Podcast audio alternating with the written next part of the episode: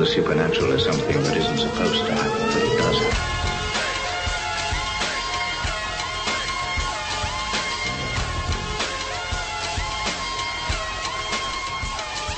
AM 1420, WBSM presents Spooky South Coast with your hosts, Tim Weisberg and Matt Costa.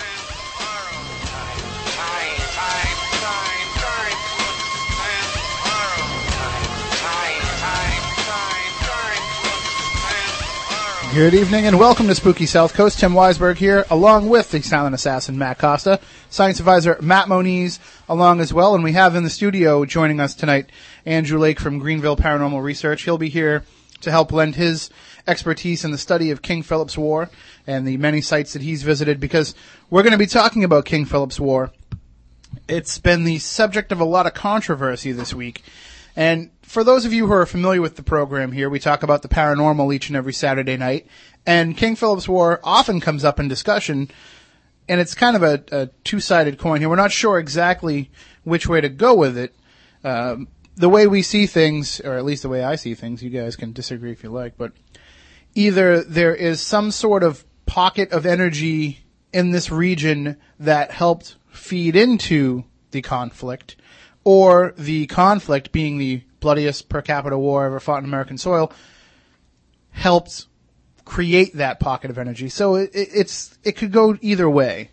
Um, and I've heard theories uh, on both sides of it. Chris Balzano and I have gone over this. Like we spent hours on the phone talking about what we think. So uh, we'll just throw it out there, though, that you know there is that strong paranormal connection either way to King Philip's War. But tonight we're going to kind of take a step outside of that, and we're going to talk about the actual lasting legacy of what happened. I mean, it's not something that we usually go over, but it's not like what the history books would have you believe that, you know, the Wampanoags were defeated and therefore eliminated. That's not the case at all. They're still a thriving community today, and uh, we we deal with a number of uh, different tribes in this area uh, frequently behind the scenes when it comes to shows. I, I always try to contact them and extend uh, out invitations for them to come and join us, and sometimes they're you know they're willing to talk, and other times you know they're they're not. But uh, we've definitely always turned to them and, and given them the opportunity.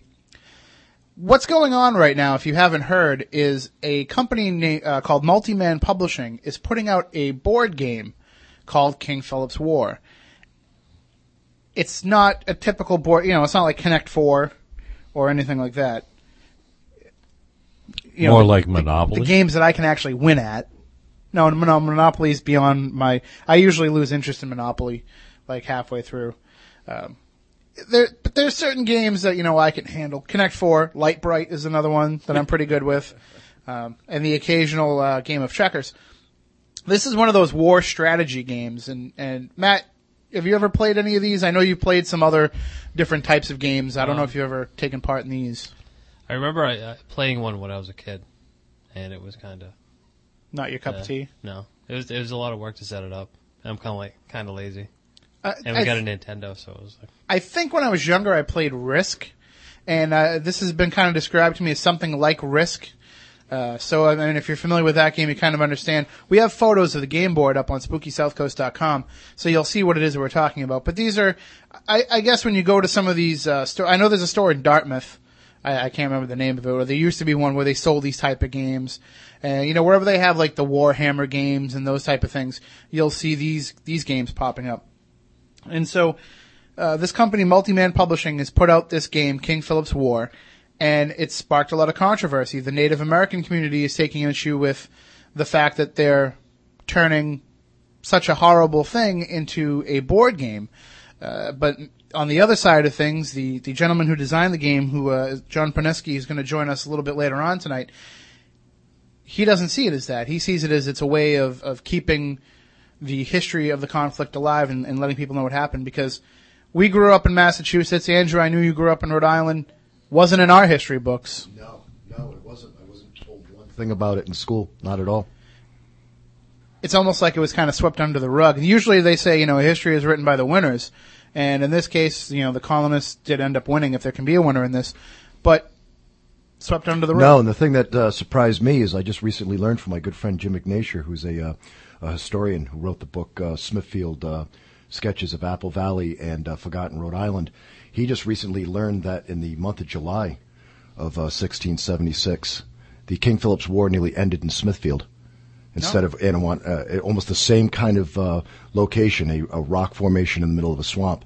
And uh, from what he could uh, figure out, Church, uh, after seeing so many people being killed, uh, told his men to back off and gave them a chance to retreat. Hmm. So I think that adds to It's- my opinion that Church got kind of a bum rap. I don't think he so much is responsible for the betrayal at Anawan Rock as his probably his superiors. Well, we'll get into that with our guest tonight because we were actually talking about Benjamin Church uh, the other night when we were discussing this. Uh, Professor Julianne Jennings is going to join us right now. She uh, she's also known as Strong Woman because she's a member of the Nottoway Cheroenhaka tribe. I hope I said that right. Uh, and from Virginia. She has been educating children and adults on Native New England history and culture since 1995. She served as associate co-producer to the Emmy Award-winning PBS documentary Mystic Voices, the story of the Pequot War. Miss Jennings is the author of several journal articles and books on Southern New England Indians, and is the recipient of the James Houston Award in Anthropology. And she joins us now tonight. She is uh, she's also part of the anthropology department at Rhode Island College, which, you know, it, whenever an academic steps into anything remotely paranormal, we know what happens, Professor Jennings. So hopefully, uh, you know, your colleagues are going to listen all the way through before they razz you about coming on the Ghost Show. Okay. Thank you for joining us. You're welcome. Now we were we were discussing this the other night, and a lot of the media coverage that has been surrounding this is that uh, it's, it's being seen as either a plus or a minus. Uh, that e- the native people are against it, and the gaming company is for it, and that there doesn't seem to be any common ground between the two. And I don't think that's an accurate portrayal from what we were discussing. No, I don't think that's the case. Um, when I first heard of the game coming out, I read about it in the uh, Providence Journal, like everybody else, and um, I was quite surprised um, at first. And as an academic and who teaches about uh, New England history and culture, especially the native perspective, um, I was immediately concerned about the content and the learning outcomes because in reading um, the article, it states that this game is meant to be a learning tool, and um, I definitely saw that as a potential. But again, I needed to know, you know, who was organizing it, who was putting it together, and what type of history was going to be included um, in the creation of, say, the pamphlet or the explanation that was going to accompany the game. Um, others uh, also immediately, you know, look at looked at it as, you know, how can we make tragedy fun? This this isn't a good thing, and um, I, I was very concerned also regarding that perspective. And so, how do we, you know, connect and have dialogue so that uh, everybody's voice is going to be heard, you know, equally? Because you know, you have to wear uh, three hats here. You have to look at the native perspective, you have to look at the colo- colonial perspective, and then you have to honor and respect liberalism. Mhm. And so that's pretty much the approach in which I was going to take it. Well, I think part of the issue is, uh, and and we can talk about this with uh, John when he joins us later on, but outside of this region, and even within this region, a lot of people think that the New England Native Americans are extinct, that they're wiped out. Yeah, they don't really understand the complexity of the war, and I mean, you know, this had taken place right in their own backyard. And you ask many, uh, in my case, when I ask students if they've ever heard of the King Philip's War, they have no clue. This has been an incident, you know, swept under the rug because it was so horrific. We know that 5,000 people had perished in this war, at least 75% of them being native, and, you know, you have to look at the uh, issue of uh, unprocessed, um, you know, shame and guilt associated with that, and we really don't want to talk about it, you know. And and that, that this is something we need to talk about so that there can be some type of understanding and reconciliation. It's amazing that we talk about you know the conflicts that help build America, and we always look back them back at them in a positive light. You know, we we say about the the heroism of the Revolutionary War, of the French and Indian War, of you know the War of 1812, all these different battles that help shape American destiny and American character. And I think that King Philip's War is almost an, an embarrassment uh, in that regard, where they don't want to talk about it because, in the end, both sides turned out to kind of be wrong. Well, um, I, I see it a little differently. We do need to talk about it when we talk about Native peoples in present day because, first of all, the King Philip's War, um, and we should get into the name of that. Um, it, it was uh, Metacom, you know, uh, who was the leader of the Pokanoket. He was the son of uh, the Massasoit, who greeted the Pilgrims. Um, that it's really not about winners or losers. It's it's more about giving wholly accurate information so that students can critically think for themselves.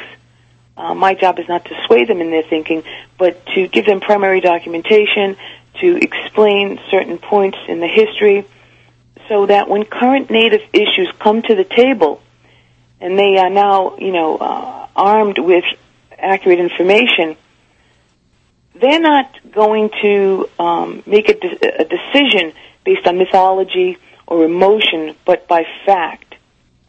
You see what I'm saying? Absolutely. And that's and that's the learning piece that I'm trying to achieve. Well, I mean, it's unfortunately though. I mean, fortunately for us because we en- we enjoy being able to bring information to people, but unfortunately, a lot of times the only way people are learning about this is through you know discussion in this regard.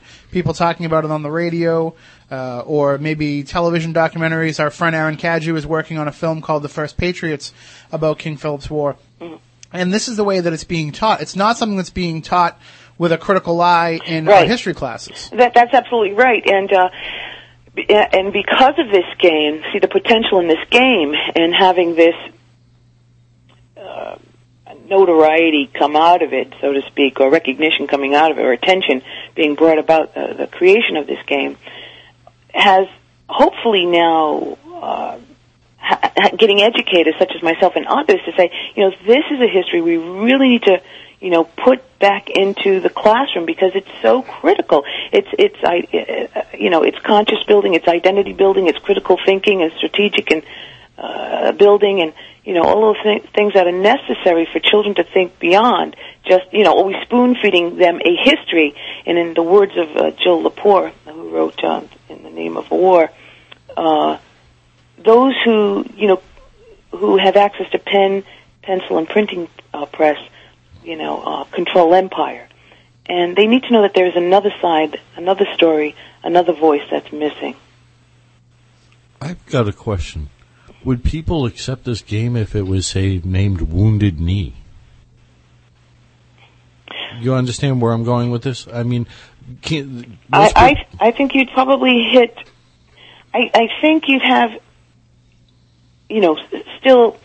I don't know. I don't want to use the word resistance, but I I think you would definitely bring attention to Native groups, you know, who are associated with Wounded Knee, um, to the fore to to want to discuss it, want to discuss the content. It's really important that, again, it's not about winners or losers, but it's having wholly accurate information to allow people to think for themselves and to to build uh, uh, an understanding uh, to everything that had happened. Well, I, I- I think because of maybe the population of the country, uh, the sophistication of the country at the time that you know the the colonial, well, the the Americans started spreading westward, because of the way that the country was at that time, a lot more prevalent history was written about that, about the Trail of Tears, about the you know the relocation of different tribes. But because America was so young, not even America yet, it was Right. still a colony. At the time of this, it was easy to kind of obscure this. Yes, so we don't you know i think with calling it wounded knee there's even more emotion attached to that on both sides and we feel so much white man's guilt about what happened that we you know we don't want to Well, that's what my point is. I, I mean, it's easier for people to accept it because they really don't know anything about what happened with. we've already opened up that wound to Right. ourselves and i say ourselves uh, you know a lot of us are immigrants but we've uh, as a country that did this we've already opened up that wound and we've rubbed the salt in it to suffer the slings and arrows of what we did in regard to that and in terms of what they did to the new england natives when we got here i think that we've kind of just ignored The that and not owned up to it weather, and sports. And and the great spirit chimes in the great spirit of technology our, our computer sometimes does that Okay. professor we, we we apologize But I mean, is with bringing this out there though, and as you said, we have to create accurate information. Even if we're going to make a game like this, we have to make sure that we're accurately portraying what happened. I asked the question to some people, you know, would anybody be upset if it was a game about World War II? They have games about World War II. Mm-hmm. They have games about World War One and other, you know, Civil War, other conflicts. But I think because the history of that is so widely taught that we understand both sides of it. So if we say, you know, the goal is to go and kill the Nazis, we understand what that means. We understand who the Nazis were and what. So Well, let me put another spin to it. What if a Native American game group created a game called, you know, Custer Died for Your Sins? Let's say a Native American group created, please forgive me, the 9/11 game. you see what I'm saying? exactly. I, th- I I really think, you know, the same kind of um, uh, arousal would take place in, in in you know the non-native community to say this is preposterous, this is this is not right, this is you know, this is profiteering off of tragedy. Um, so, you know, I, I think you can say that in all fairness. The other aspect of it is, and if anybody wants to chime in, please give us a call, 508-996-0500, 1-877-996-1420. Email us, spookycrew at spookysouthcoast.com. We can read them right here on the air. And also, uh, our friend Craig, uh, if you click on the chat link on spookysouthcoast.com, our friend Craig is running a chat room uh, on his site where he'll discuss this with you because he has become, he lives down in the south, but through discussing it here on the show, he's a huge history buff. He hosts a, a radio podcast himself called Our History Project. He's devoted a lot of his time to King Philip's War. And it's even worse down there because, you know, at least here, we're familiar with the fact that the natives are, are still here, and down there, they, they think the same thing that other people in other parts of the country think. There are no more New England natives. Yeah, and may and again, this may lead to curriculum building. You know, um, not only here within Southern New England schools, but you know, maybe along the Eastern Seaboard to to because it is the starting point. You know, it it truly is the starting point of um, you know our our history, and I, I really think it, it deserves more attention than what it's gotten in the past. I, I think if you need to look at a positive out of what happened, it f- did forge the colonists' identity as being sovereign from England because this was something that was a colonial problem. Yeah, but we got to also ask at whose expense. Well, sure, Yeah. absolutely. But uh, yeah, I mean that's just one way of looking at it. And so again, I think you know the the awakening, you know, in regards to this game, um, I think something positive could uh, definitely come out of it. And I think the fact that these groups have acted so quickly on it, uh, we're going to see. I mean, the game isn't even in production yet. Yeah, I think what alerted a lot of um, people was that in the reading, if I understood it correctly, that they need an order of 500 games in order to get it, you know, uh, manufactured and, and created and so forth. Um, and I think the last count was something like 300. And so I guess there was this immediate need to to react. And and there's still time to make those changes. Yeah. And we'll talk to Multi-Man later on and see what they have planned. Uh, but right right now we have a call, Okay. so let's go to the phones. Good evening. You're on Spooky South Coast with Professor Julian Jennings. How you doing? Hey, Tim, it's Craig Anderson. How are you? Hey, Craig. We were just talking about you, as you know. Yeah, I I was about to say I'm not on the chat anymore. I'm over here. So, but I did have a, a couple of questions for Dr. Jennings, if I could. The and, and and because of what it is, Tim, I don't know if you want to go into what I'm looking at on the the actual board game itself because I think it does have relevance in what we're talking about here. Uh, number one, on Dr. Jennings' side, on what the board game actually is, I was looking at and I pulled down the descriptions of the rules of play. And I, I do have to admit, this is probably some of the worst history I have ever seen in my life. Uh, as far as the way the pre-context is written, it gives you almost no insight or pre-war, uh, very little during war, and almost nothing post-war. But on the other side, and some of the questions I had for Dr. Jennings was, in reading the papers, and you're going to have to forgive me because I am completely removed from the New England side, as, as you know. But through the two articles that I pulled down, and I wish I could have gotten more in depth on some study on this, but on the articles that I read, it talks continuously about sanitizing, trivialization, uh, diminishing the sacrifice. I understand the concept of it. And for a board game, the, the rules and the games of play did seem to be very accurate and very well thought out. What bothered me tremendously was the lack of resources and the and, and I can call in later on and, and talk to your other guest about that. But I guess at this point, in 1973, the U.S. Park Service pulled out a lot of the artifacts from their national park museums, strictly because there was not an interest in it. They wanted to show something that's going on. They wanted more interaction. They wanted to put another spin on it and let everybody learn. Since then, we've came out with games and, and so forth in order to get the younger generations involved in it. Mm-hmm. Uh, as as you know, history and for, for anybody's cause is going to be sanitized. You can't look at World War II footage and see all the buildings in in that place and not ever think about who were the people had died in there. So so in, in saying that, well, on the on the couple of different articles that I read, uh, it, it, it goes back to you have a prime opportunity, and this is the difference in the, in the historian and the marketer. Mhm. And w- number one, has there been any any correlation drawn between trying to work with this company, and if so, the articles that I'm reading has nothing about being educating the public about the King Well- Philip's War. As we were discussing earlier, though, Craig, you kind of got to throw out the articles uh, in terms of any type of balance because it seems like they're trying to play up the controversy.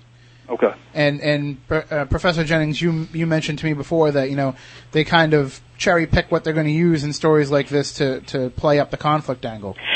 Yes, that and also when I went to the site to get some initial grounding, in, you know, background information uh, regarding the game, you know, because the game is still in its infancy, uh, I think what's posted on the web to describe the game and the rules and so forth, um, I think they need to be looked at and, and reconsidered and rewritten before, you know, even before they had gone out. Because one of the words on the website that really caught me and many others, like in the article, was the word eliminated.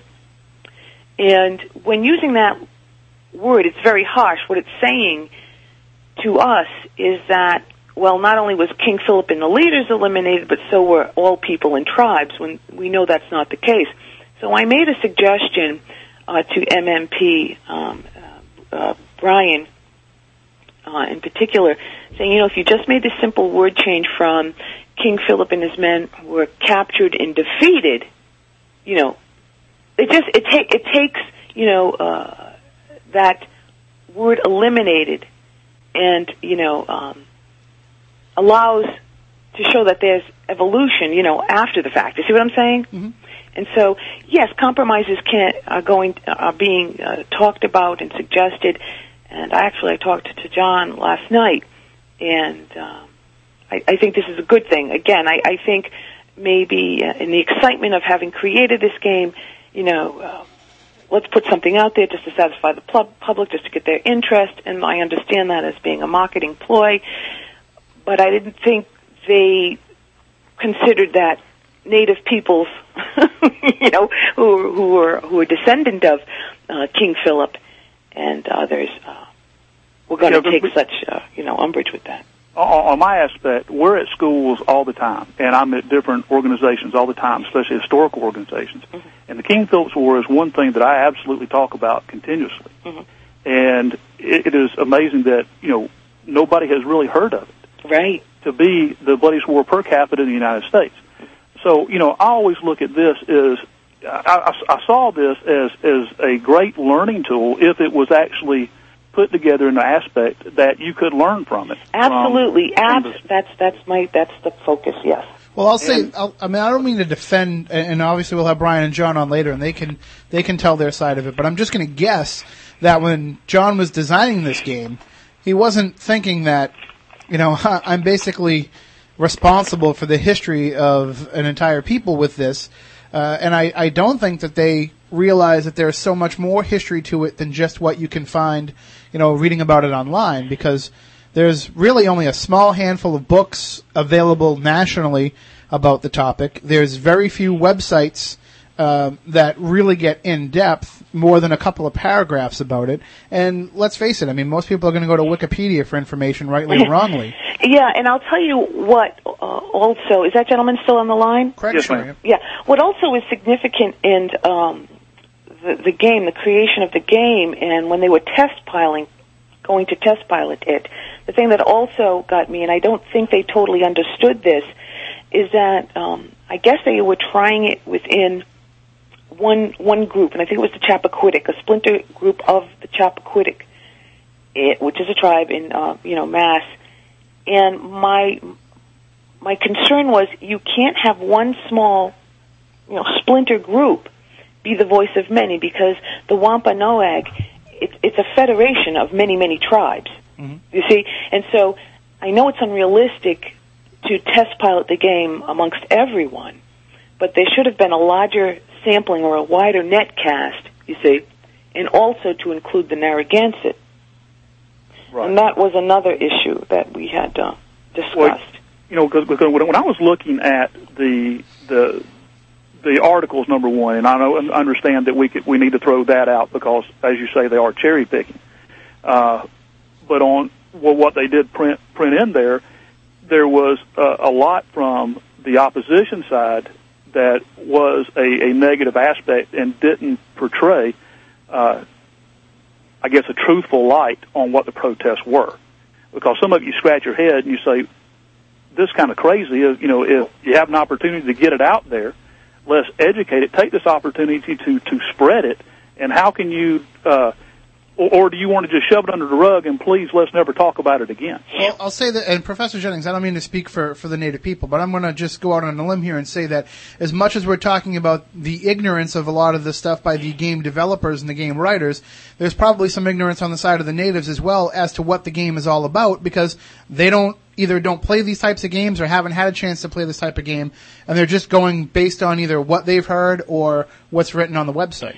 Well, I, I don't want to use that word ignorance because Sure. that that that's a little too harsh. Sure. But again, I, and I'm not placing blame because when I read uh, John's statements, I, I told him over the phone yesterday that I believe his heart was in the right place.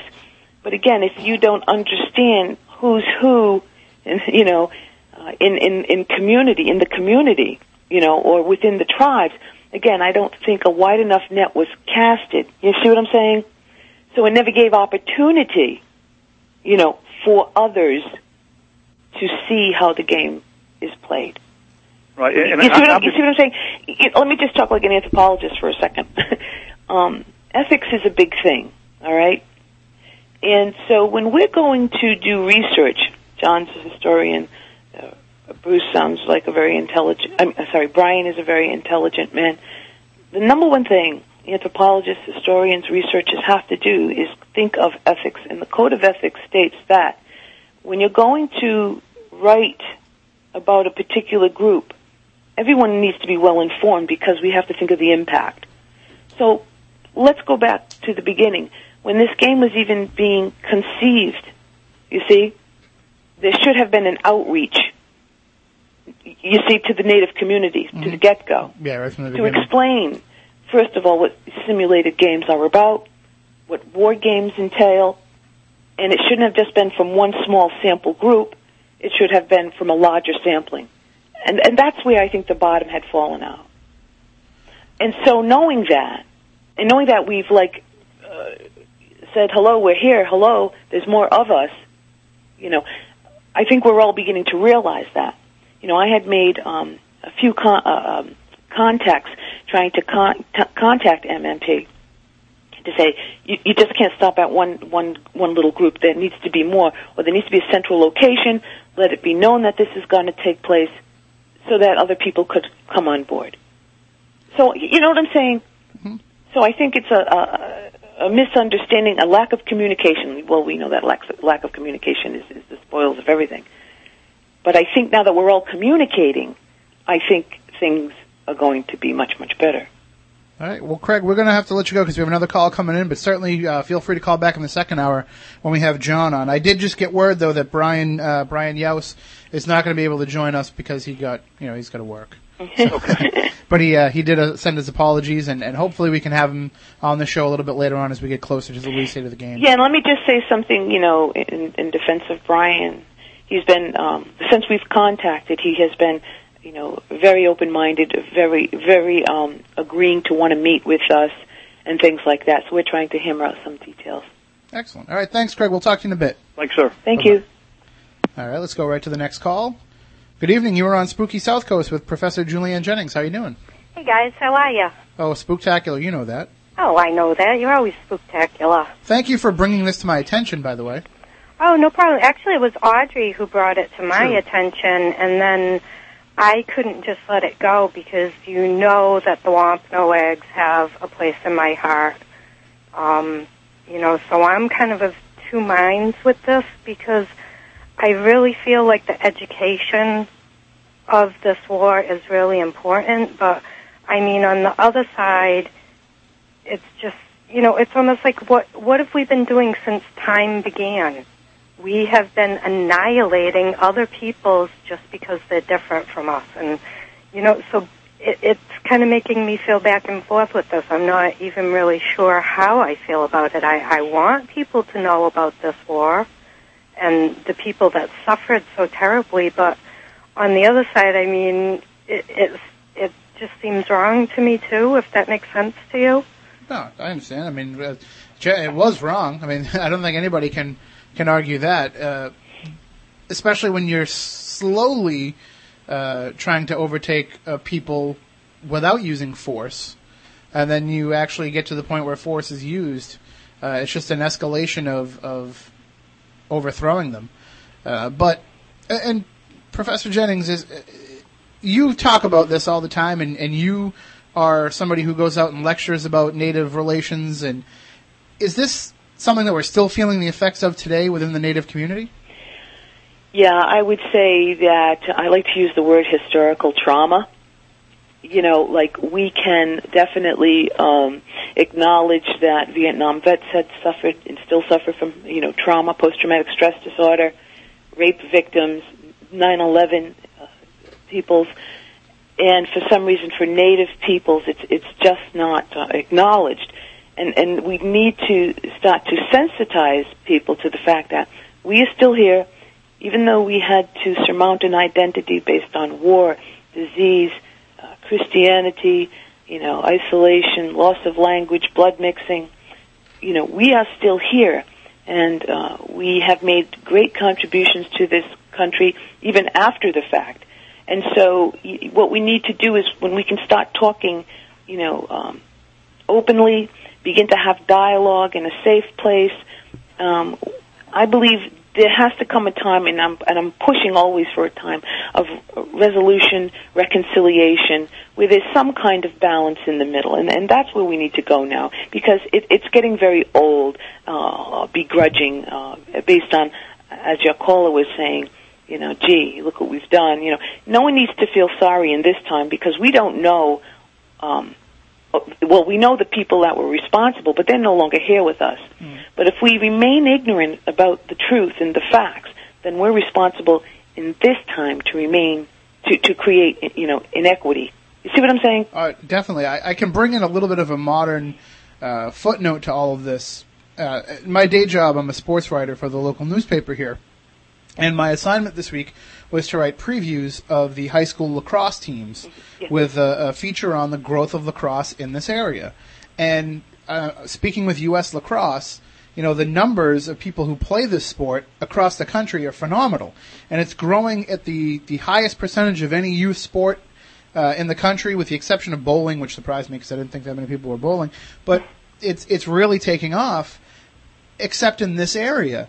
And this area seems to be dragging its heels in getting into lacrosse. And of course, for those who don't know, lacrosse was invented by the Native Americans. They were playing it long before the you know the first people from the New World set foot here, and it was a spiritual game to them. It was a, a way to commune with the, the higher power, uh, and it was a, a similar to this board game that we're talking about, it was a game of war strategy to the native peoples. But the fact that even something as simple as a sport like lacrosse, we swept that under the rug for so long, and even now we're just starting to talk about it because there seemed to be across the board, you know, uh, uh, let's put down native culture. Yeah, it's uh, you know, it, it again because it's easier to sweep it under the rug because it makes people uh, feel uncomfortable having to address, you know, this this horrific uh, moment in time. But we need to have this dialogue. We need to move forward, and this is the only way we're going to do it. And on a paranormal note, Professor, I mentioned that we had a, a, a friend and colleague and, and listener who has actually kind of communed with the native spirits, uh, especially out at Anawan Rock. That's our caller that's on the line right now. Mm-hmm. So she's uh, she's definitely definitely Luann. You've made a personal connection. Oh, definitely. I feel that way. I mean, one of the projects that I'm working on right now is because I feel so strongly connected with them that I want more people to know about them. So I, I am actually trying to write a book about the war from their side. And one thing that you guys made me think of when, when you were speaking about that was Mary Rowlandson's Mm-hmm. um, report or, or writings on her captivity with the Wampanoags. It made me see something about the two cultures because here was Mary Row- Rowlandson looking at Weetamoo, who to me was probably this beautiful queen of the Wampanoags who had five husbands for crying out loud. How many people do you know that are, you know, that sought out that, you know, to me that, that makes her seem like she was a woman of quite a bit of, you know, status. What about Liz And- Taylor? Yeah, I was thinking. Oh, you meant at the same time. Oh, okay. Ah, well, you know, here she is. She, she's looking down on Weetamoo and saying that she spent all day getting dressed and putting on her jewelry and, you know, she was a prideful vixen was, I think, her exact words of how she described her. And you know what? That jewelry and her dressing was her status. Mhm. You know, and, and for a white person to look in, they saw it as sinful and prideful and terrible, but for her, that was her status and her position in the tribe, and they just they could never see eye to eye. You Yeah, know, it, it so- was definitely a, a- a clash in perspective because you know, let's forget they had the Queen of England. you know, so in other words, Native peoples cannot have that kind of status or authority.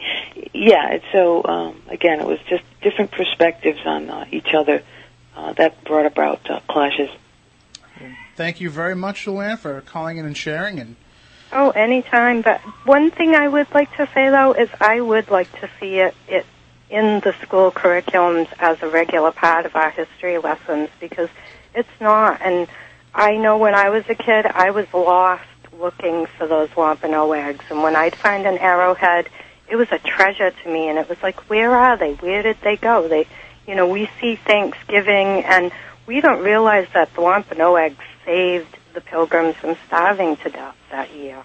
And we should be, you know, more thankful to them for what they've done. And I really do wish that we would teach it in the schools a lot more than what we do because that was something I will never forget from my childhood. Where were the Wampanoags? They were lost to me and it's almost like I could feel them out there. You saw that writing that I did. I could feel them out there, but where did they go? They just disappeared. No, they're still here. They are still here, and I'm glad that they are. And I'm glad that I met their spirits too, because they really, they just, they touched my heart in a way that has changed my life. You know how you can help? You can definitely encourage uh, your local schools to um, create curriculum um, on, on this on this moment in time.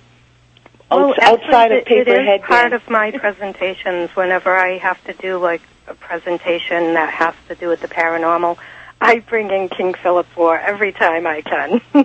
well, maybe we should come up with something that we can actually bring into the local schools, an actual program that we can bring into the schools. I think that uh, we may find some resistance at first, but if we can get into a few of them, I think it'll take off.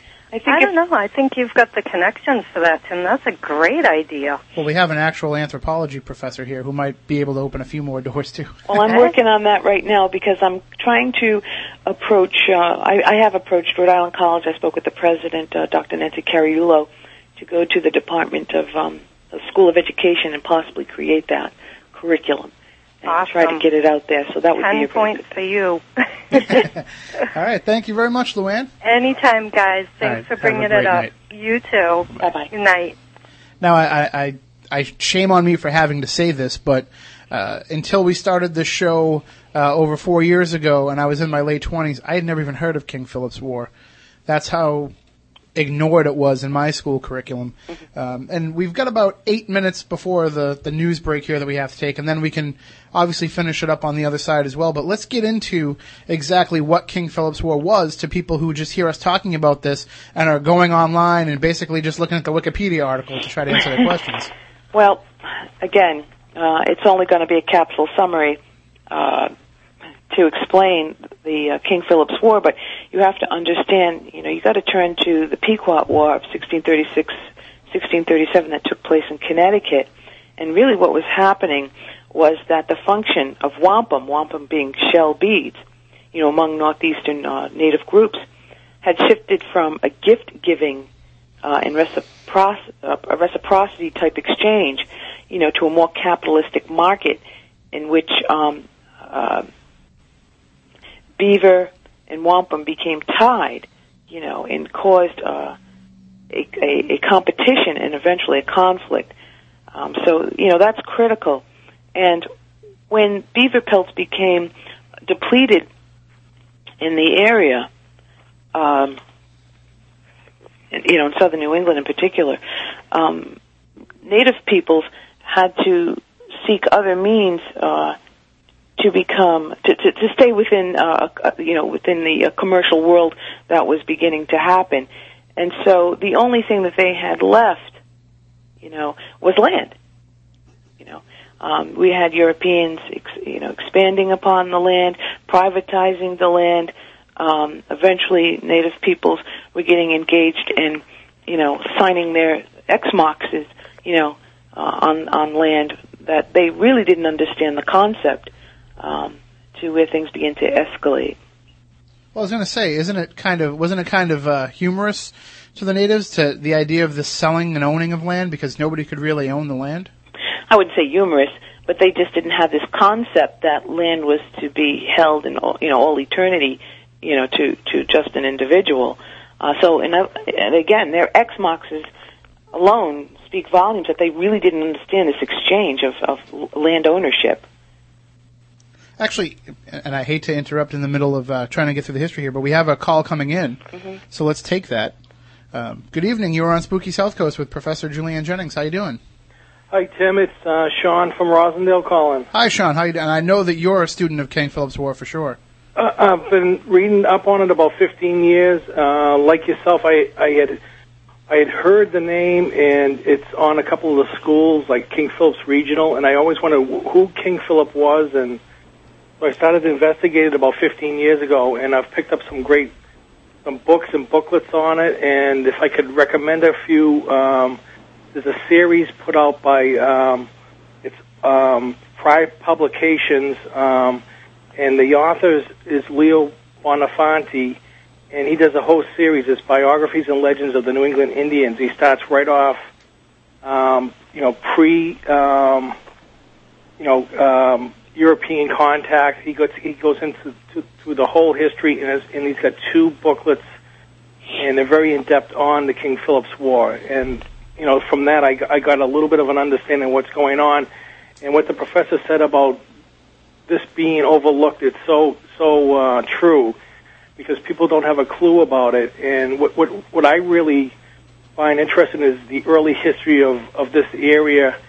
And when like Deerfield, Massachusetts, that was the frontier. So all that early New England um, history of the Indians is very interesting to me. And in some of the books, it goes on to say uh, that the Massachusetts Indians, which were here around Boston Harbor and all, they had come down with the plague just prior to uh, the settle, you know, settling of Charlestown in that area.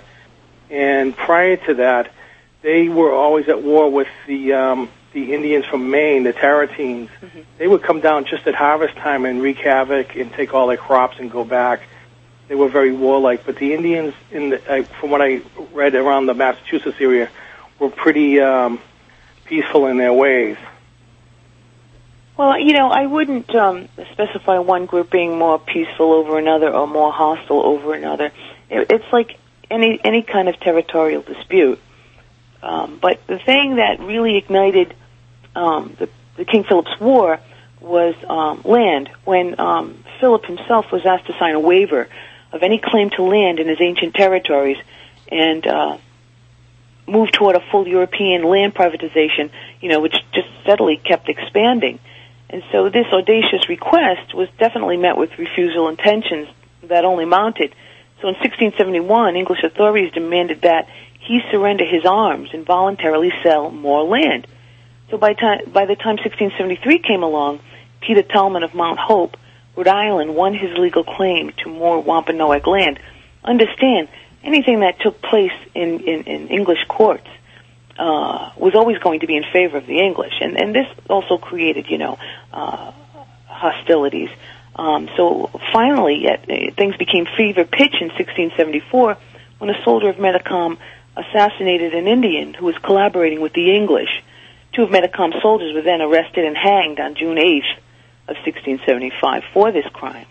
And this basically was the final straw. And on June 24th, 1675, the King Philip's War broke out in Mount Hope and Swansea. It swept across the area onto Rhode Island, where Providence, Cranston, Warwick were all attacked, including the loss of Roger Williams's house, who was um, the founder of Rhode Island, and his papers. Many towns were burned, such as Taunton, Middleborough, Brookfield, Medfield. Deerfield, Northampton, Springfield, Groton. I mean, on and on and on. More than half of the 90 towns in New England were attacked during this campaign. Well, we are we are coming up on the uh, the the news break here. Uh, Sean, if you want to get one final point in before we have to go. Um, I lost my train of thought there, but I, I Sorry about that. that's okay. Well, thank you very much for, for calling in and sharing, and, and for being somebody who has been able to help educate us on this topic as well. Okay, thanks so much. All right, have a good night. Bye-bye. Yeah, we are coming up on the news, but when we come back on the other side, Professor Jennings, let's talk more about the history of the war because you were telling me some interesting things on the phone the other night that you know I hadn't known about the war of, of really what some of these causes were, and we'll get into that. Uh, So many people are going to be hearing names of people that were involved in this and starting to understand why they live on Tispaquin Street or why they swim in a pond, you know, known known for a native name. They they hear these names, but they don't know what they mean. Right. So we'll get into all of that and more, and uh, also. And then shame on me for not remembering this, but, uh, but uh, Craig sent me an email saying that there is a 30-minute classroom edition of our history project discussing King Philip's War. It's called the King Philip's War Classroom Edition. It's available on ohp.com, ourhistoryproject.com. So if you want to download it there and bring it into your school, you'll be able to at least get a, a good taste uh, of how to teach this in the classroom. So stay tuned. We'll be right back with more discussing King Philip's War, and we'll speak to the designer of the game, John Poniske, as well, coming up on Spooky South. This can't be happening. Man, this isn't happening. Spooky so cool.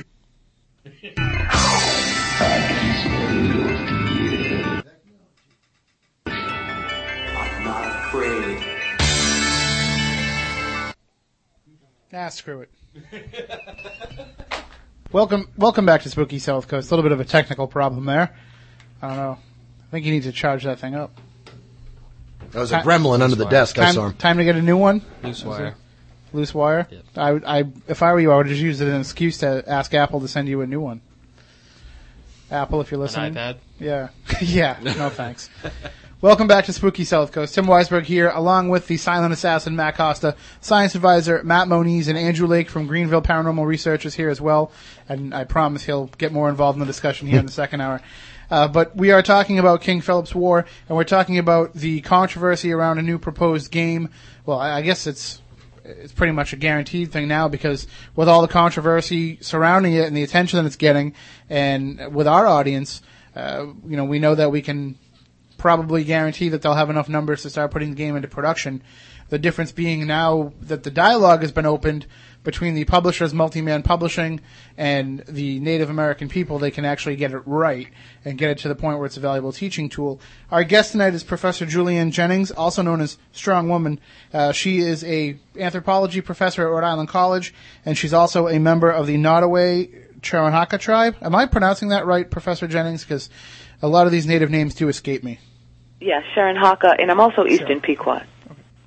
So, and we we talked in the first hour about how you know these people, these native peoples are often portrayed almost as being an extinct group, but they are still alive and well.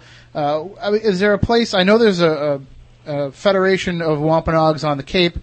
Where pe- and they have a museum there where people can go and learn. Is there a resource people can go to to find out more? I think uh, you could possibly contact the Mashpee. Um, I think they're the group you're talking about. Yep.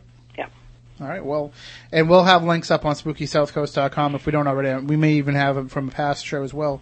Uh, but we were talking about the history of King Philip's War, and we were discussing how you know the the relations between the colonists and the natives. Uh, they had started to get a little bristly, and things kind of came to a head.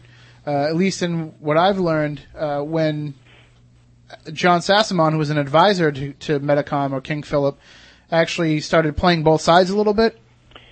So it's been written. Uh, Jill Lepore, um, uh, his book uh, "In the Name of War," I think is an excellent book, and it gets into that because he could speak English. You know, again, there was some some. Uh, it it put him in a position where he could strategize. You know, um, and play both sides, as you say. Um, but I would definitely say uh, read Jill Lepore's uh, book because she gets heavily into that. Well, when that when the whole thing came down, uh, I know that uh, Metacom's brother Wamsutta had, you know, been murdered. Well, Yeah. no, died mysteriously, I should say. Yeah, died mysteriously, and that again, uh, you know, another you know uh, piece of the puzzle that just set set things askew.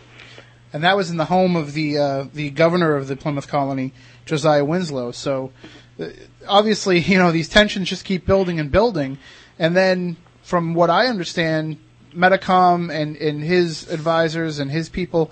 They retaliated against John Sassamon, and that's what kind of got the colonists involved in, in bringing those natives to trial. Yeah, exactly. You know, again, there's like a number of things happening. European, you know, the, the English are expanding on the landscape. Land's becoming privatized. Uh, un- misunderstanding of of land, land transactions. You know, um, sure. You know, and that's uh, what started to get uh, the ball rolling. And you had mentioned cows to me. I had never heard that before. What was that again? You had mentioned cows to me the other night on the phone. Oh, and yeah, another piece was again to, when uh, the English um, cows uh, would roam uh, freely. Um, they would roam into native, um, you know, cornfields. And again, when natives pushed to have things rectified, go to court.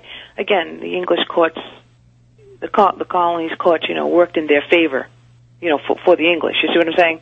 And and that's just another piece, you know, uh, of building tension, building mistrust, misunderstanding, and it, it just just you know keeps going and going and going.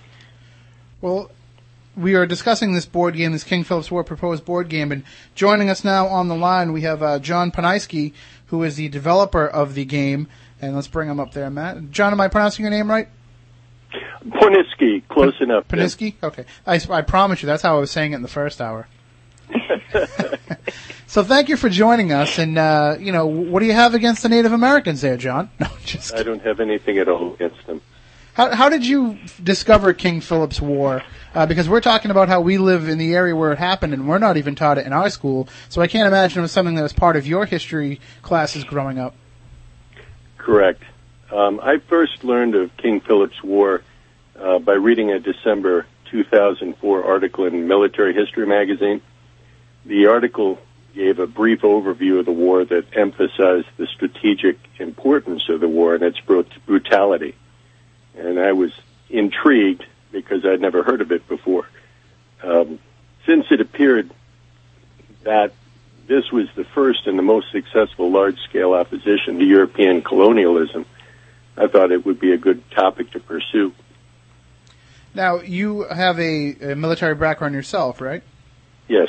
And so, at what point did you start getting involved with these games, these board games, uh, with war strategy? Well, I grew up in a in a game playing family, and I remember when I was in grade school uh, playing military type games. But I got away from it in high school when I was in the Marines. Um, a friend of mine from California reintroduced me to uh, historical simulation board gaming, and I've been pretty much hooked since. As as someone who's not familiar with these types of games, I've seen them played, uh, but I'm, I've never played them myself. Explain to people who might not be familiar exactly how they are played. Uh, military historical um, recreations are taking a historical situation and translating it into paper and cardboard. And it's a, a simplistic study of something that occurred. It is definitely not all encompassing. Rarely is it cultural. Um, it is more strategic in nature, and it's simply a way of of having competition between two players, uh, much as in chess. Well, Professor Jennings, you can feel free to to jump in uh, into the discussion at any point if you know there's there's something that you want to discuss with John, and I'm glad that you two were actually able to to speak. Uh, but John, what was it that you used as your guide for information to start developing this game? Because you know we were talking earlier in the first hour. I know you weren't listening, but we were talking about how. Uh, you know, a lot of people get information about King Philip's War by going to Wikipedia or going to a few websites that just have very brief overviews. So, I mean, Right. what resources were you able to use to try to get, gather more information? Good evening, Professor Jennings. Hi, how are you, John? Very good. Um, the two primary sources that I used were King Philip's War by Eric Schultz and Michael Tougias, and Flintlock and Tomahawk, um, New England in King Philip's War by Douglas Edward Leach. But four other good works on the topic would be Mary Rowlandson, um, an account of her captivity during the war, Right. uh, The Name of War by Jill Lepore, So Dreadful a Judgment by Richard Slotkin and James K. Folsom, and more recently, Mayflower, a story of courage, community, and war by Nathaniel Philbrick, who is something of a myth buster, turning the pilgrim uh, legends on its head. Well, that sounds that sounds like something I should definitely pick up. Yeah. Uh, so now you take all this information, and how do you develop the game from that point? How do you take all this information that you've accumulated and put it into a strategy simulation game? Well, first off, you look for a situation that's that's interesting, um, something that provides um, something unique that that has not been overplayed. Um, I avoid Civil War and the Second World War for the most part um, because so much has been done in those areas. I pretty much tend to go towards the backwaters of history, and what I'm looking for are situations where there's a lot of flux in in gameplay, as there was in history. And in King Philip's War, it could have very easily gone either way.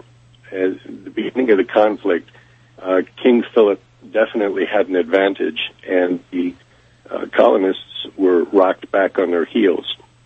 Um, was not a great deal of cooperation among the uh, colonies, and it seemed like um, for a while uh, the colonists were very, very worried. Was there uh, some trepidation on your part when you were putting things together that maybe the natives would have a, a, reaction to this as, as strongly as they have, or was it more a matter of you know the the story needs to be told, and this is one format that can get the information out there? So you thought they'd probably be on board with that. Well, I had no idea that wounds in this 350 year old war were still so raw. Mhm.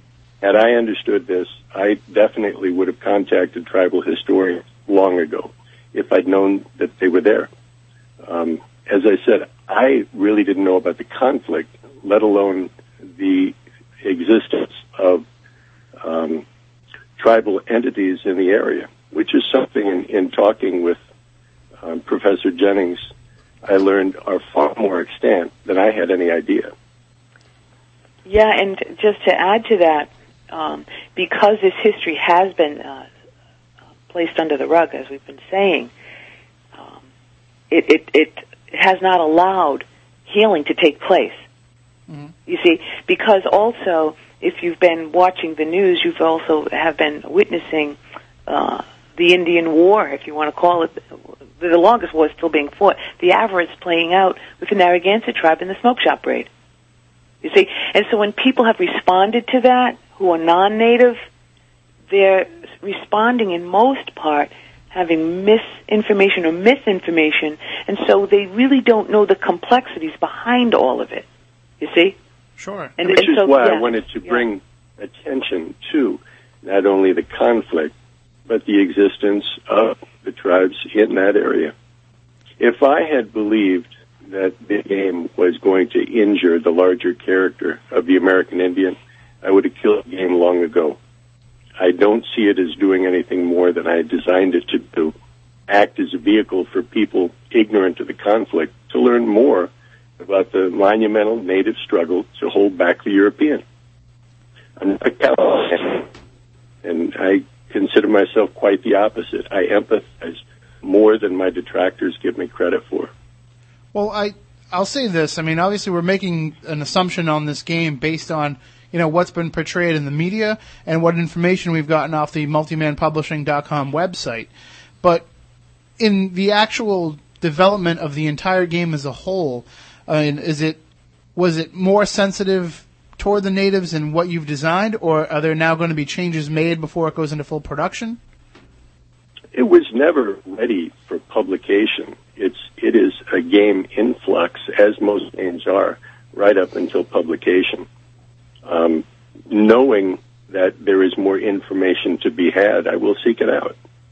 I can just imagine now that there's been a, a dialogue created between yourself and, and the native peoples that this could really be a, a very strong tool for getting the word out there. And I was I jokingly mentioned to, to Professor Jennings on the phone the other night that if they made you know the colonial edition and the native edition, there wouldn't even be an you know there wouldn't even be an argument here because you could pick which you know which side you want to annihilate because there's there's some colonists that I'd like to annihilate.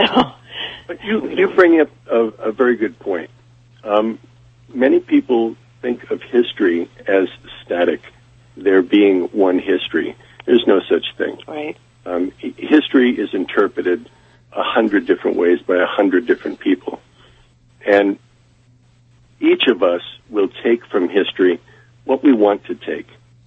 The best a historian can offer is as balanced a view as he can based on the knowledge he has. And I did the best I could with what I had. I hope to do better. Yeah, and and again, having this dialogue, one of the things we discussed and we had dis- uh, talked about it previously. I don't know if John was listening, um, and I, I totally believe that he he did not know, and I don't mean that in, in a very I don't mean that to say uh, be ignorant about it, but again, to have focused on one little group and not cast a, a larger net. Um, when you deal with native peoples, you know, we're a very large political entity, and um, more people need to be involved in, in that. And again, I think that we're on the same page. I want to open up opportunities where he can meet and speak with uh, native leaders, so that this game could possibly be the best game, you know, he and his and MMP can produce. It, it sounds like it could be the best game that anybody's produced in terms of factual information. Uh, Mhm. You know, because I can't imagine that there's other. I, I can't imagine there's still representatives of the Nazi Party that want to join in in the creation of a World War II game, John. Uh, not that I know of. So, and we have our, our Rhode Island historian who we turn to, Andrew Lake. He's here with us in the studio. And, and Andrew, you were mentioning during the the break that one of the things that could be addressed in this game is the conflicts between the different native tribes. Yeah, I mean, uh, I, I I hear a lot of people talk about King Philip's War as if it was a strictly, uh, you know, Caucasian European against Native American. And the thing that uh, strikes me that I find very sad about the conflict is there were Native Americans siding up with the English authorities uh, to settle old grudges uh, that they had before um, the Europeans even set foot in North America. I, I thought that was, um, you know, probably one of the saddest things about the conflict is it was Native American signing, you know, siding up with the uh, whites with their muskets and uh, to, Sure, to kill their own. Yeah, guns became very attractive, especially when uh, you got to go back to the wampum fur trade, where that you know definitely became the capitalistic engine. You know, uh, making uh, New England becoming you know a part of this uh, international market for for native peoples wanting European goods and so forth and so on. They they saw the potential in all of that. So you're absolutely right. You know, this division started to take place. I also uh, understand that um, at the great uh, swamp fight uh, in Rhode Island, the fortification that the Narragansetts were hiding in was actually uh, designed uh, uh, by a um, by a white who uh, took um, the side of the Narragansett. And Interesting. I hadn't heard that. That fortification was quite impressive, and that's what led to the frustration of the um, the Rhode Island, Connecticut, and Massachusetts militiamen to have to use fire as a weapon against that fortification, which led to at least 200 people being burned to death. And I understand uh, that it has been said that uh, that uh, Benjamin Church, the Rhode Island uh, militia officer, uh, when that happened, that's when his heart really started to uh, to turn and make him, you know, question his own actions as a as a uh, military man. If, th- if this fight had finally, you know, gone so far to be, you know, as awful as it was. And uh, I've been just told recently by a friend of mine, Jim Ignasher, uh, historian in Smithfield, that uh, the King Philip War could have come to a head uh, in Smithfield, Rhode Island, and not uh, Rehoboth, Massachusetts. There was almost the same uh, uh, conflict, the same uh, rock structure in a, a swamp in uh, Smithfield, where uh, the uh, the Native Americans had held up, and it's even believed that Philip may have actually been there as well, and uh, it is uh, believed that uh, Benjamin Church allowed them to uh, retreat because he was just getting so sick of the bloodshed. Well, John, you did. I'm reading over the description of the game that's from the website, and it does mention that the fragile Indian alliances are one of the aspects of the game, and that it seems like this is something that you've been able to bring in. The fact that there right. was so much, so much turnover in, in the alliances. Yes, both uh, in the game, both the English player and the Indian player have the opportunity to bring in additional reinforcements based on diplomacy. Um, King Philip's diplomacy in the game is based on um, how successful his campaign is going. Um, basically, you, you don't back a horse that isn't winning. So, in other words, the more he do, the better he does, the more tribes he's able to bring in on his side. At the same time, um, the English are able to gradually bring in um, smaller tribes to aid him, or to aid the English player, um, based on the success of the English.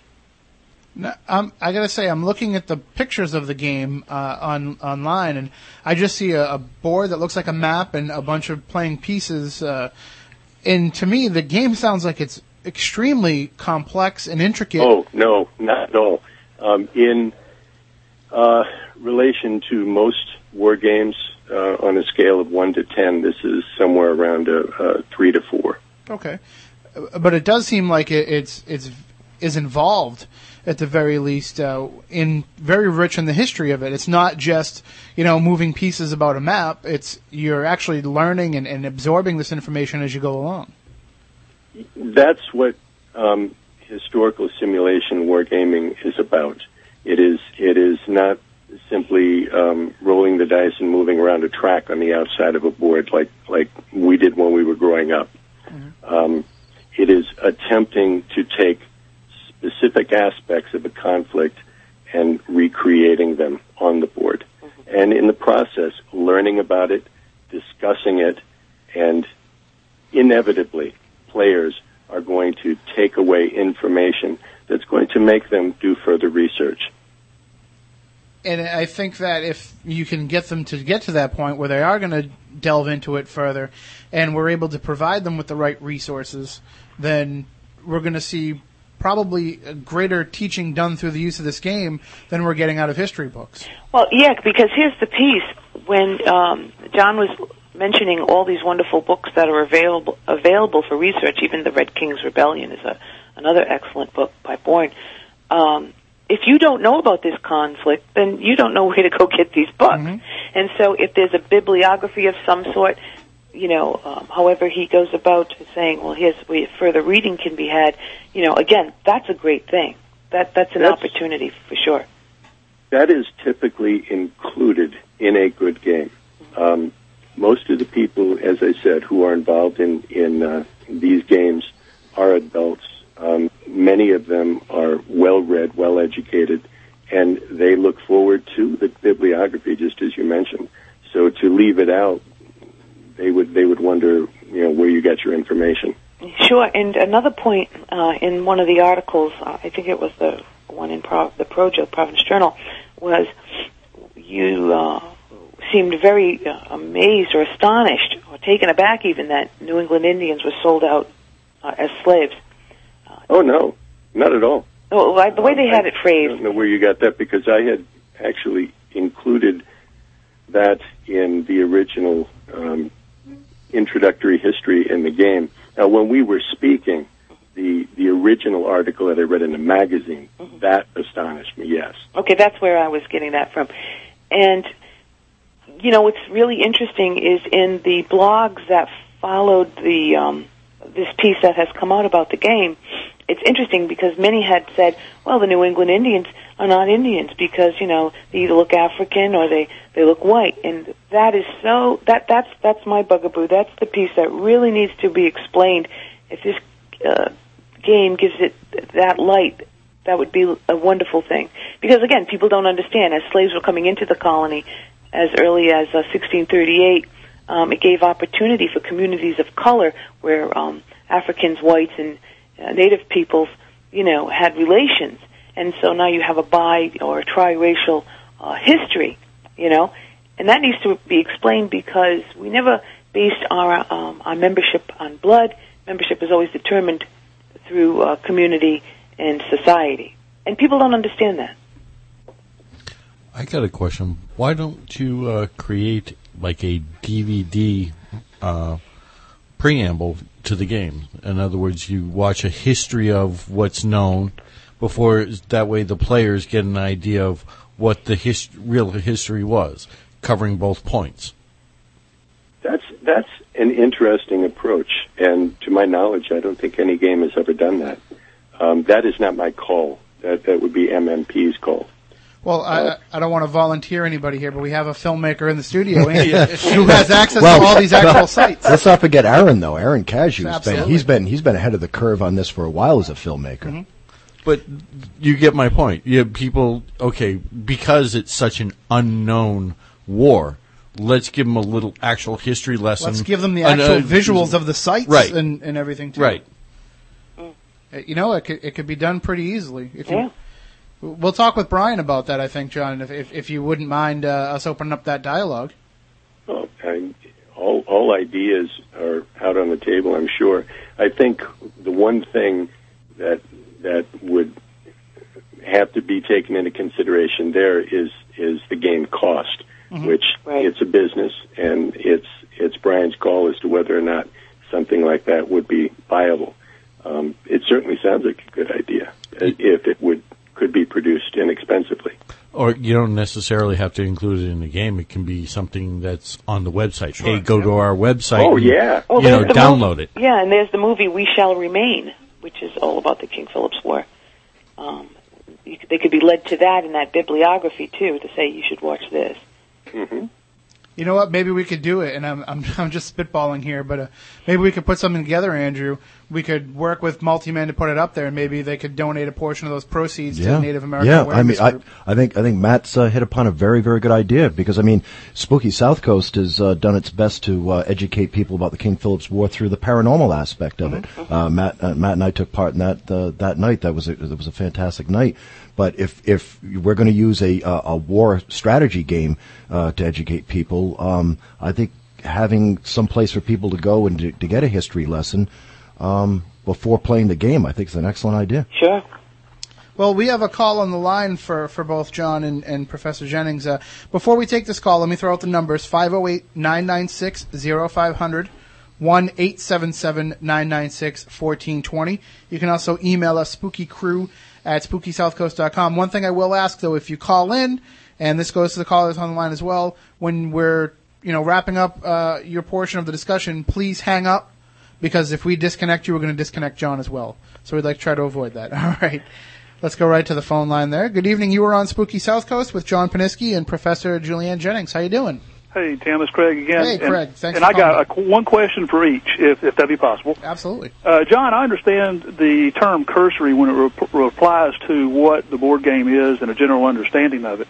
Uh, but with all the primary sources that you stated that you pulled from, uh, why was most of the war uh, com- completely missed? And what I'm talking about on that is, in order to understand the war, you have to have information about the pre-war, uh, the interaction with the Pilgrim of 1620, the Taunton Agreement, and so forth. On that aspect, uh, it the the pretext was done in 12 point type with a large photo, highly justified. If you drop it to like an eight or uh, a 10 point, at least you could put some information in there.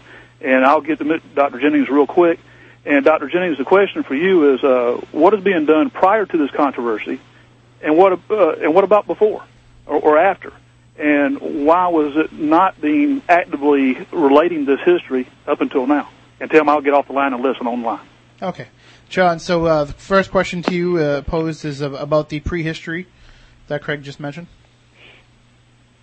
Um, I'm not entirely sure I understood the question, um, but if I did, um, if he's asking why there was not any history uh, going back any further than than um, what I stated, it's because I'm limited to the amount of of space, and what is there is simply the um, the working piece.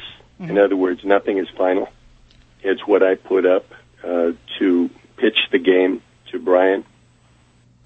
And um, yes, there was a great deal that went before, but how far back can you go? True. Um, I did. Uh, I'll read a portion. Um, early haughty Plymouth settlers labeled the equally haughty Wampanoag sachem or chief Metacomet King Philip. Uh, Philip felt that he had reason to be haughty, lied to, encroached upon, evangelized, um, and dragged into pilgrim courts as his father had been. Metacomet felt he'd put up with enough. Um, the purpose of the game was not to give the entire history, but to give a taste of what went before. And, as I said, if there's going to be a, a bibliographic list, it's easy enough for people to go further. and I don't think when you were designing the game either, you realized that uh, you were basically becoming such a, a, a mouthpiece for the history of the conflict either. I mean, you're you're creating a war strategy game based on the war itself. Honestly, I, it seems I've also become a mouthpiece for uh, simulation board gaming as well, and I never expected that. That's true too. And uh, Professor Jennings, Craig's question for you about, and this is an interesting point that it's a, you know, it, it is kind of a little sensitive to, to discuss because the native people in this area have such a hard time getting themselves recognized uh, in like mainstream media anyway. But he does have a point. Why isn't there more of an effort, or is there, and we're just not aware of it, to educate people about King Philip's War? That's interesting. I think you have to go back in uh, school history. How how many or how often do native students make it to professorial level to even talk about this? um, when you understand that there's a 2.5 dropout rate for native students, I think in the last survey that I had read, I don't remember recall how old it is, but less than one percent of uh, professors are native. Wow. And so, you'll, you know, history then has been left up, left to the other. How accurate? Well, we can see that's not really happening. And not to say that all non-Indian professors, you know, aren't compassionate like I'm hearing. Uh, John, Um, you know, I, I would like to add add something, um, if I might, Professor Jennings. Um, I am personally dissatisfied with how King Philip's War is portrayed in our um, school textbooks. Oh yeah. I teach seventh and eighth grade history, eighth grade being American history, and the current book that we are using, The American Journey, states King Philip's War, as the conflict was called, ended in defeat for the Wampanoag and their allies. The war destroyed the power of the Native Americans in New England. The colonists were now free to expand their settlements. And that's it. Yeah. Uh, I know better, and I teach the more brutal truth that the American Indians were cheated of their lands, weakened by European disease, and degraded as a people. After they assisted their starving antagonists, um, that Philip seems to have a right to rise up, and that a lot of women and children on both sides suffered because of the greed of the colonists.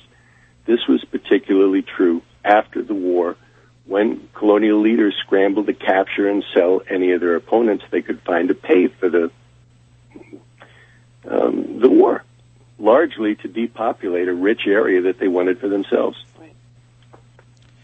It, it, it is amazing that, uh, and that's in your textbook where you live in, and you live in, in Pennsylvania, right, John? Um, I live in Pennsylvania. I teach in Maryland. Oh, well, okay, well then that's Maryland. That's more information than we have in our textbooks yeah, it is. here in Are southeastern? Massachusetts. Yeah. I promise you that. Yeah.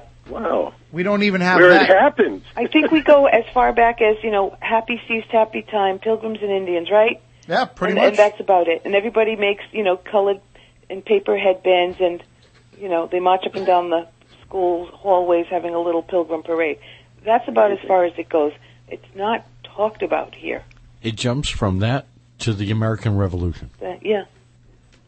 And I, I was Well- mentioning earlier in the show that I, you know, when I came into doing this program, you know, uh, over four years ago, I was in my late twenties, and I had never even heard of King Philip's War until it was brought up in relation to the paranormal. You know, and I went through the same school system when I talked to my students that they had gone through um, regarding, um, you know, knowing learning about native peoples. And I was told when I was a young kid, all, the Indians are dead. You know, how does an eight-year-old or a nine-year-old, you know, native child, you know, deal with that? So, uh, yeah, we have a lot of cleaning up to do, I think. Absolutely. And I can tell you for as long as we've been discussing this here on the show, I think I felt more of a connection with Native people than I ever did before. Uh, but growing up, when we did play Cowboys and Indians, I was always the Indian. And that's only because I thought it was way cooler to, to use a bow and arrow that made out of a stick than a gun made out of a stick. So, but at least Well, from, from that point of view, um, my purpose for creating the game has already done what I wanted it to do draw attention to the war, to the conflict, to the situation. and now that the the natives know or they're becoming aware that the game is actually going to be uh, very balanced in its portrayal, I think you'll see a lot of that community get behind it, and that'll only help uh, help people use it as a teaching tool as well. I, I hope I hope by this time people start to realize that. Well, that's what we're pushing for. I was at the uh, Rhode Island Indian Council uh, gathering, so, you know, social last night, and they all, you know, gathered around. You know, what's the latest? What's the latest? And um, you, you're getting a lot of head nods saying this would be great. Everybody getting involved and making this into a learning tool because we want our story to be told. You know, and, and, and it needs Well, to I be. I, I have been amazed myself by the number of um, postings I have seen where people go, "Wow, I never heard of this before. I didn't know this was around. Thanks for bringing it to my attention." And that was the point. So now we just need to make sure that there's enough pre-orders then to to get the game into production. I don't think that's going to be a problem. No. Well, if anybody would like to, to order the game ahead of time, you can go to multimanpublishing.com. It's linked up right on the front page of SpookySouthCoast.com. Uh, estimated retail price is $40, but if you pre-order it now, you'll get it for $30 plus shipping and handling. So go right ahead and, and sign up for it because it's not going to be the game that's being portrayed in all these news stories. It's not going to be, you know, let's go out and kill the Indians. It's going to be a very balanced and, and informative game, and if it's for level three or four type players, I think I have a chance with it. well, now, now normally we talk about the paranormal here on the show, and it seems like even when we try to go outside that topic, things always tend to come back to it. Naturally, with King Philip's War, that happens all the time because of what an impact it has uh, with the paranormal discussion here in southern New England. But John, you actually have a, an interesting business uh, that kind of it, it just fits in perfectly with our program. Um, my wife and I started a historic ghost walk um, several years ago in our little town of Waynesboro, Pennsylvania. Um, Waynesboro was home to one of the first American-made cannon used in the Revolutionary War. It hosted great generals and great armies. Waynesboro produced a Civil War Congressional Medal of Honor winner. Um, it uh, it's a devastating fires. Um, it was involved in the French and Indian War. On and on. There are subterranean tunnels beneath the town. And um, in my researching the history of the town, I discovered that there were quite a few hauntings that people wanted to talk about. So, having gone on a particularly bad ghost walk in Gettysburg, I decided I could do much better in my own hometown. And what's the response been? Has it been a lot of uh, of? It's been very, very good, very, very good. Um, people uh, go on our walks and they learn a great deal of the history, which is which is my primary uh, motivation. And along with it, they find very interesting the stories of the hauntings. Um, my wife, um, my I myself have not been involved in any um, supernatural happenings, but I was present when my wife um, was contacted by her grandfather, and it just spooked the heck out of me. Well, hopefully these the spirits will come out and interact more on the walk then, because it's good for business if they do. Oh yes. Um, I wanted to share with you. I thought you might find it interesting. Uh, every time we go out on a walk, I learn, just like I learn in the classroom from my students. Uh, last year, I had some patrons tell me about uh, a haunting in their home. They've lived in their home for five years, a family of five, three children, and they said that since they have lived there, they have all seen a uh, a girl of about seven or eight, long blonde hair, always wears a, an antique night dress. And one particular incident was somewhat chilling. Um, the mother, who was in the hall, passed by her bedroom door and noticed uh, one of the children sitting on the bed, facing the bedstead, with her arm moving up and down in a slow motion. And she walked in and said, "What are you doing?" She said, "I'm combing her hair." And the mother said, "Whose hair?" My friends. And there carried on a three-way conversation between the spirit, the child, and the mother, in which the child translated what this spirit was saying, pausing every so often, asking for confirmation on things she didn't understand, things a child of of six years old would not do. Wow. Yeah. I can tell you, as I like to consider myself not spooked. Uh, I do some paranormal investigating from time to time, and Mhm. it takes a lot to spook me. But for some reason, it's always the kid ghosts that Yeah. get to me. Especially when they talk to you and they ask you if you want to play dress up. We've had happen. But uh, I mean, it, it really is fascinating how how easy it is to sneak history into people's minds and into people's daily routines when you can just use ghosts as the way to get it in there. That's how Balzano does it in his classes. Yeah, that's how uh, so many of our friends and colleagues are doing it now, and we we know historical societies and libraries that are doing it. I've now. just been invited by an historic society in uh, Rhode Island to please give a talk at their uh, monthly meeting. yeah, come for the ghost, stay for the history. That's pretty much the way Yeah. it works. Now, Great. Professor Jennings, I know that you were hedging a little bit about talking about it, but you've had some paranormal experiences yourself. Yes, I was invited to walk uh, Weetamoo Woods, and Weetamoo was married to um, Wamsutta Alexander. Uh, she was also the mother of Pocasset. And um, so we're walking through the woods, and we're actually starting to talk about Weetamoo in particular. And um, all of a sudden, uh, our hair began to just stand up on end uh, on our arms and, and so forth. And and there she was. You want to see a middle-aged woman bolt out of the forest? it, it, yeah, and I I was terrified. I I don't get like that, and I was terrified, and I would never return again to that location. And that's where you guys need to go. Oh, it def- definitely sounds. That sounds like we're, we're, we're going to send Andrew Yeah. and Matt there Yeah. to our uh, our annual investigation program.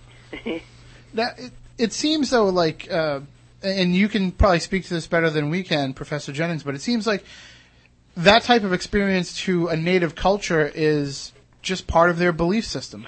Yeah, it uh, it totally is part of our belief system. And what's really interesting too, how many I, I can't tell you how many times I've heard, you know, native peoples walking through the woods, and you can you can feel them there, you know, and you sense them there, and you know that kind of a thing. So yeah, And the one thing that we always try to put to rest on this program is whenever anybody calls up and says, "Oh, I live in Fairhaven or New Bedford or Dartmouth, you know, towns around this area, and uh, my home is built on an Indian burial ground." Well, around these parts, it's all an Indian burial Yeah. ground, right? yeah, yeah. It is. See, there you go. Yeah. We're not just blowing smoke when we tell you people that. It really is. The whole area is a native. Pa- and pardon the pun, right? yeah. yeah. exactly. If, Didn't even if you don't mind, um, I would like to, to share something with you. My, my wife and I took a uh, a trip to Hawaii last year. Um, it was a particularly informative. Uh, we we stayed with some old old friends on a military base, and uh, they directed us to a native ghost tour there. And the native Hawaiian who took us on on the tour took us to various um, battle sites and he was extremely respectful. He, he told us um, that we we were communing with those who came before, and we had to be respectful as well. And but he, at the same time, he said, make sure that you take lots and lots of pictures because you will find something. And we all nodded our head and said, well, okay, we'll see.